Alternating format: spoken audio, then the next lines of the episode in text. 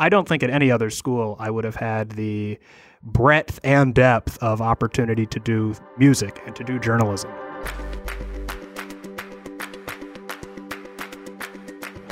The most powerful proof points of a liberal arts education are the passionate pursuits and outcomes of our students. Hi, and welcome to Conversations Beneath the Cupola, a Gettysburg College podcast where we highlight the great work happening on campus and beyond. I'm Bob Iuliano, president of Gettysburg College, and your host. In this episode, we are joined by Ben Ponce, a political science and public policy double major, music minor, and a very involved member of the class of 2020. Ben serves as a drum major of the marching band, as an Eisenhower Institute Fielding Fellow, and the editor in chief of the Gettysburgian, to name a few of his many pursuits. Ben, thank you for joining me today. In your role as the editor of the Gettysburgian, it is normally you who is interviewing me. I thought it was only fair. What's the old saying? Turn around is fair play. So I thought it was only fair to put you on the other side of the microphone and have the opportunity to get to know you a little bit better, but more importantly, to help you help our alumni and other interested friends of the college get a better sense of what it means to be a student at Gettysburg College. So thank you for joining me today. Happy to be here, although, as you mentioned, this is a bit of an unfamiliar territory. I usually ask the questions that don't have any clear answers, and then you know watch other people squirm. So this will be this will be different and exciting. It will increase your level of empathy. So I'm looking forward to that. So you've written a variety of articles during your time at the Gettysburgian. Uh-huh. Do you have one in particular that stands out for you as your particular favorite? Oh wow. Well, so I in preparation for this, thinking that something on this topic might come up, I, I looked it up and have apparently over the past seven semesters or so, written a total of 188 articles, which struck me as a lot. And I didn't reread all of them. Um, I'm glad to hear that. Yeah. Uh, I mean, I would say that a couple of kind of areas stand out. You know, last spring I wrote a 6600 word diatribe about the the just whole beginning to end story of, of the business major and, and all of that and how it, it it fizzled a little bit last spring and certainly has since been since been approved. But in kind of looking at that, there was a lot of kind of history baked into to that story and looking back at efforts in the college back to the 1980s around you know some of the same questions of of what constitutes a liberal arts education. And so that was certainly one story that was interesting and fascinating that I as we are recording this in the beginning of finals week uh, or heading into finals week I wrote that last spring instead of getting ready for finals week. I did okay on my finals, so it was okay. Um, but in any case, that would be one, and then the other one that would, I guess, stand out would be a couple of. This was probably uh, the spring of 2017, I guess, or maybe 2018. They all run together.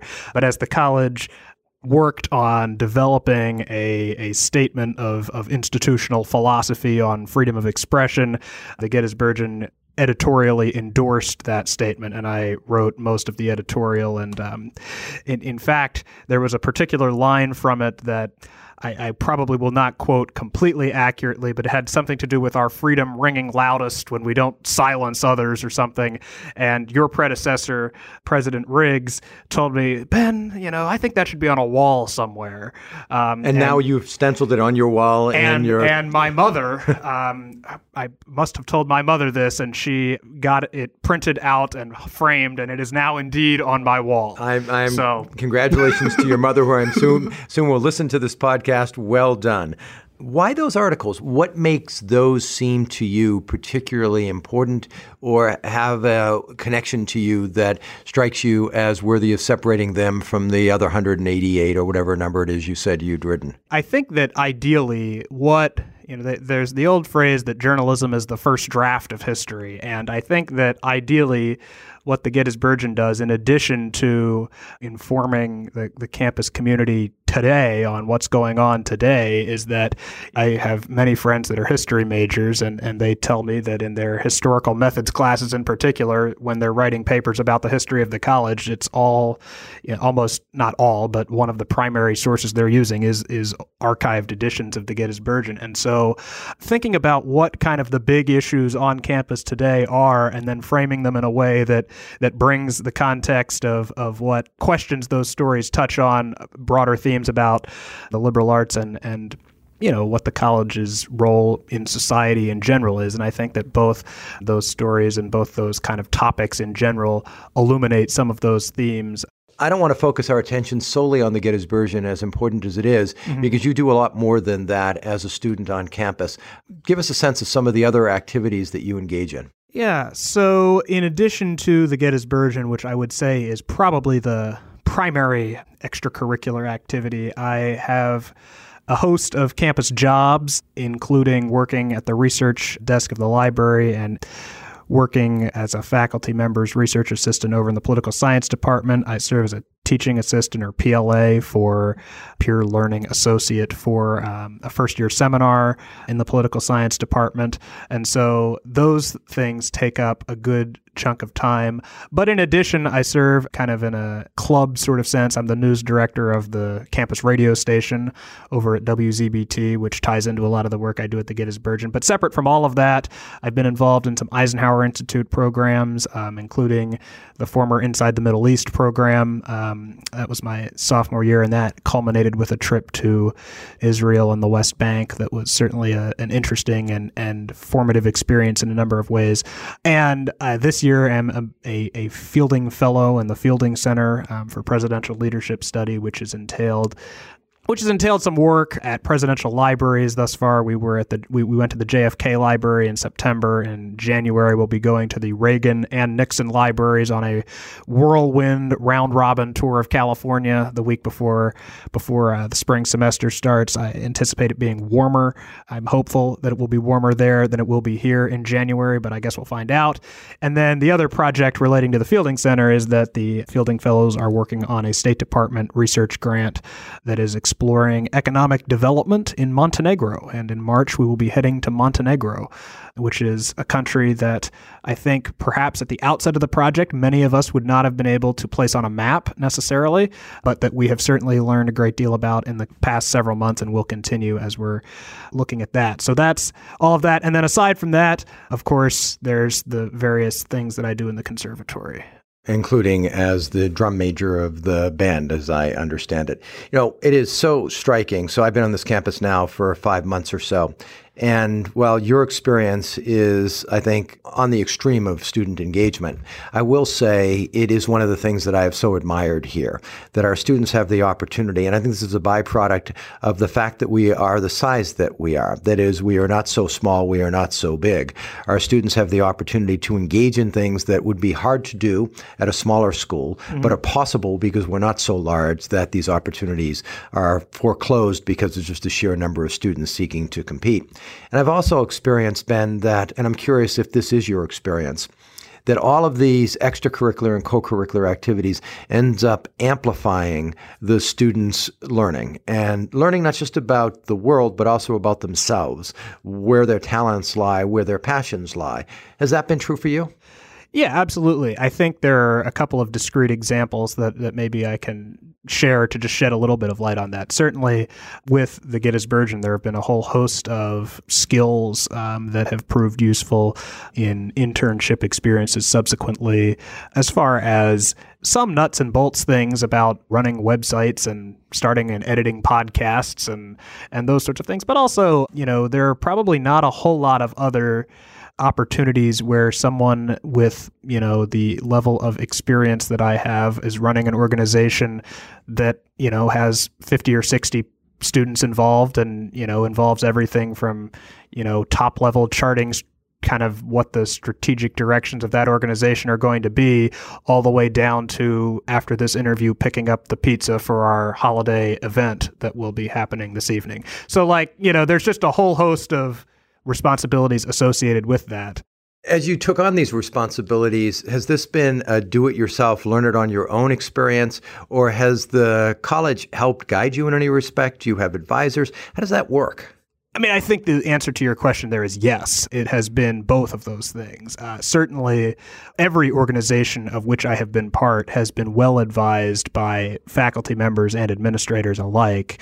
And certainly, their counsel has been of great importance to the success, particularly of the Gettysburgian and, and of, of the marching band, which I imagine we'll get to. But in general, I would say that it's not advising as far as here's what you should do.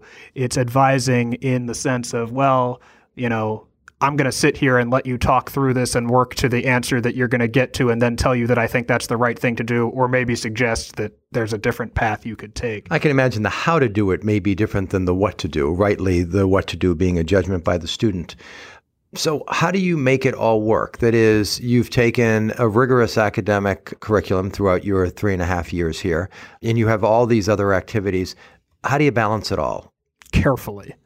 I would say that in kind of practical terms, I'm a pretty copious and perhaps neurotic organizer and planner and uh, accounter of, of my time. But I think that in general, it's about setting you know, kind of taking time when I'm not in the thick of all of it to identify goals. I identified, I think, 20 or 30 goals for the year of 2019 kind of spread across different areas from academics to extracurricular activities to you know personal items and and you know every every week I check in on how those are going you know, it's funny. This kind of arose out of a, you know, everyone sets these New Year's resolutions, and I'm like, well, that's how many people actually follow through on them. But you know, it was kind of one year when instead of doing that, I figured, well, I'll you know start outlining some more specific things and and then every week I do check in on them. And I would say that of the 20 I think there were a total of 32 this year.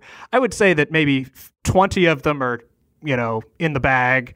Uh, a few of them are no progress made, and the rest are somewhere in between. Well, that sounds to me admirable progress, uh, all things considered. You mentioned the Eisenhower Institute, which is one of our distinctive programs, but you also talked about the band and your music minor in the conservatory. So, one of the other distinctive aspects of Gettysburg College is the fact that we have the Sunderman Conservatory. Mm-hmm my experience is that having a conservatory of that quality, deeply embedded the way it is here within a liberal arts education, is distinct and actually ends up creating opportunities for students that may not be true at other conservatories. You have no comparative reference, but have you found that the that the conservatory work, the band work, and the academic work complement one another? Yes, I think that one thing that is just true in terms of the numbers is that to have all of the various music ensembles that we have at this college takes more people than this a college of this size can enroll as music majors who are going to pursue this professionally. And so that has created a wealth of opportunity for students such as myself who are not planning to be professional musicians of any type, but who have in, you know enjoyed music in high school or, or wherever and come into this environment and find opportunities from the very beginning. The conservatory has been a, a, a place where I have found the opportunity to find some release from other things. You know, when when all else fails, the the euphonium or or now this semester, oddly enough, the bass trombone is just kind of sitting there, and it's something I can do that takes my mind off of other things and do at a a level that you know is at, at minimum is able to support the people who are doing this professionally. So why Gettysburg? You had choices, I know, including of schools that um, some people would regard as higher ranked than ours. Why'd you end up here? That's a question that I have been asked several times and always feel like I have a less than satisfying answer to, at least into why I decided at the beginning to go. I visited Gettysburg the spring of my junior year of high school, and truth be told, do not have any recollection of that visit other than that it happened and that I think we stopped at the Sheetz on the way home. So it was on my list at in, in high school, and I visited other colleges, and kind of as my senior year rolled around, had reasons to cross off other schools, and I ended up in April, and and as you know, you may know, decision day is May first in April, still kind of wondering about Gettysburg. And, and I ended up going on the political science department website and cold emailing, and I guess the corollary of cold calling, cold emailing two political science professors who, you know, were American government folks, and that's what I thought I might be interested in studying. And one of them, um, Dr. Shirley Ann Warshaw, wrote me back in like a day with a pretty detailed case for why Gettysburg. And I read this email. Like, oh, that's interesting. And I wrote her back and asked a few questions. And she said, "And you know, you'll you'll enjoy my first year seminar, which, as I mentioned earlier, I now am the TA for." And I said, "Okay." And and you know, it was just kind of that in combination with knowing that Gettysburg had a marching band that kind of got me over the hump to decide that Gettysburg was going to be where I was going to try and and and make this happen. And I think that certainly I've appreciated that I made that decision at the time, even though I don't know that I had necessarily fully kind of thought through what all of the you know all of the next four years would look like at the time. So I take it from this, you're not looking back and saying, "Boy, I screwed up in making that decision."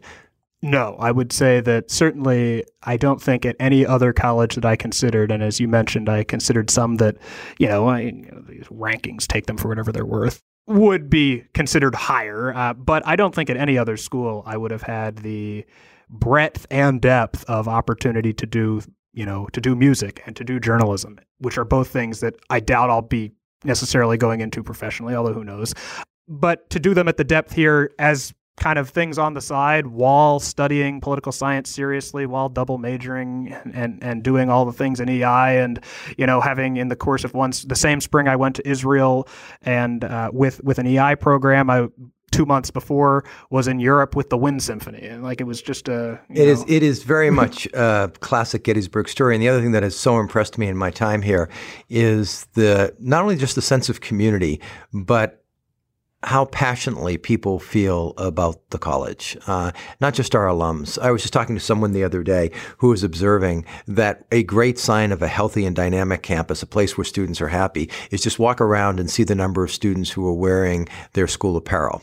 And if you walk around the campus, you see just about everybody. You are currently wearing a Gettysburgian sweatshirt. It's it, it's really quite something. So you're going to graduate, we hope, in a semester and a group so of finals. um, do you feel maybe you can't answer this, but do you feel like you are prepared? I know you don't know exactly. I'm not going to ask you what you're going to do, so you don't know exactly what's next for you. But do you feel like Gettysburg has prepared you well? I mean, I certainly hope so, and I do think that I, I do think so. I mean, it's difficult to imagine I, read a, an article a while back that said that I don't remember what the number was, but I think it was a double digit number of the number of expected jobs that people graduating from college will hold in their lifetime. And it's difficult to imagine that any college experience would have been the hard skills preparation for all of those many jobs. But I think that it's difficult to imagine that any of those jobs, and, and not even just jobs, anything that I would do after Gettysburg College will be something that doesn't require working with other people who sometimes, for in the case of the newspaper, there's nothing that I can really I don't have any money to pay them. I don't have any real incentives to offer other than the intrinsic value of what I believe we're doing and what I think that I've been able to convince members of my team that we're doing. And it's difficult to imagine that those sorts of skills of, of building teams and of communicating effectively in writing and in verbal discourse, although I feel like this answer is a little bit rambling, so maybe the verbal discourse needs to be honed a little bit, that those skills won't be useful in any post Gettysburg thing. You've just given, I think, a classic defense of the liberal arts education in the first instance in two ways, Ben. One is that, as I'm fond of saying, if you can tell me what the future of work looks like, then I'm happy to prepare you for it. But I think the changes in technology, the changes in society, the changes in the world will mean there's a dynamism in the nature of work and the nature of life, I think, mm-hmm. that's coming ahead. And so the important thing of, of a liberal arts education is to give students like you the skills to be able to adapt adapt, to be able to respond to changing circumstances and the varied experiences you have had in the classroom and outside of the classroom, I hope have prepared you for doing that. So I think that's an important part of what we're seeking to do. So a couple of more questions for me. One is if you could change one thing about your Gettysburg experience, what would it be? There are some classes I've taken during the time that I've been here in which I have probably missed the opportunity to engage with the person who's teaching that class who is an expert in their field to the extent that I wish I would have, given that I am unlikely to be at a place where I can wander into the world's leading expert on Abraham Lincoln's office and he'll drop everything and chat with me about Abraham Lincoln. And it's difficult to say what I should have taken out in order to do that, given all of the things that I have done. But I do think that if there is something I would do more, it would be to spend more time chatting with faculty in their offices, not specifically about a particular upcoming exam or something. And I think that's exactly right. I mean, I can't speak to your experience, but the hallmark of this place is the intimate relationship between faculty and students, not just in the classroom, and the commitment of the faculty to help students. My last question to you, Ben, and that is what would the editor in chief, Ben Ponce, ask the student Ben Ponce that I have not asked you? Then you're going to have to answer that question, just to be clear. So you better give yourself a softball.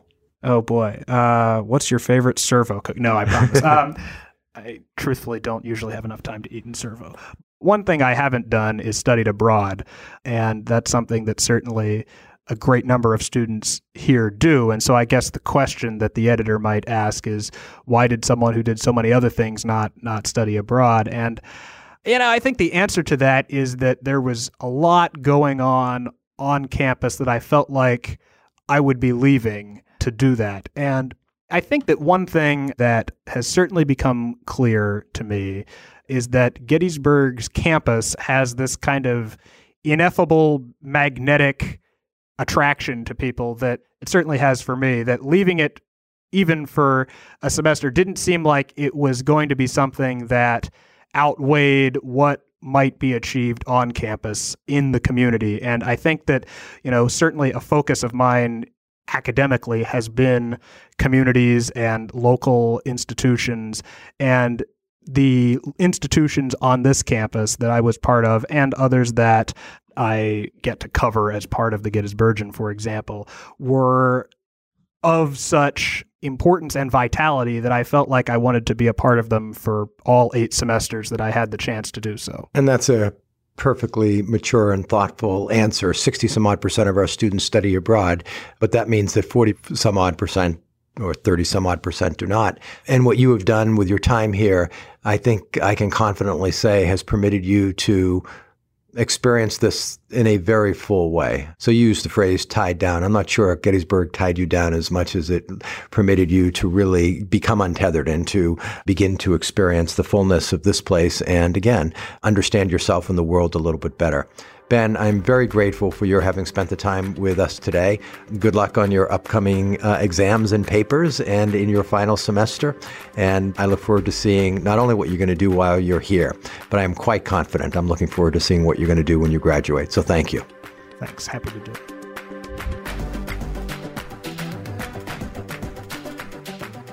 Let me conclude with a slice of life from Gettysburg College. One of the many enjoyable aspects of my job is that it introduces me to remarkable people.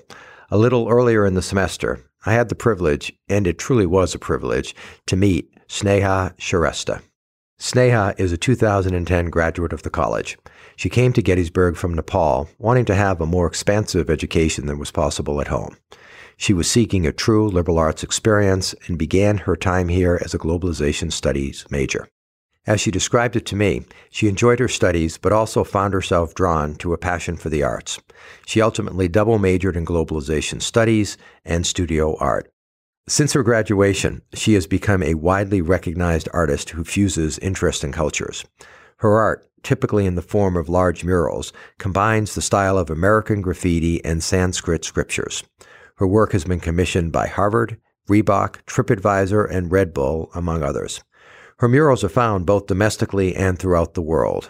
Her work is vibrant, provocative, and in some cases even painted in orange and blue. To add to her impressive list of accomplishments, she received her master's degree in education from Harvard University and started the first children's museum in her native Nepal to provide youth a creative space to develop their skills. Gettysburg prides itself on graduating students infused with a healthy dose of practical idealism. Sneha embodies that orientation toward life. She works under the name of Imagine, the translation of her mother's name into English, but to me, she is pure inspiration. Thanks for listening. If you've enjoyed this conversation and want to be notified of future episodes, please subscribe to Conversations Beneath the Cupola by visiting gettysburg.edu. If you have a topic or suggestion for a future podcast, please email news at gettysburg.edu. Thank you. Until next time.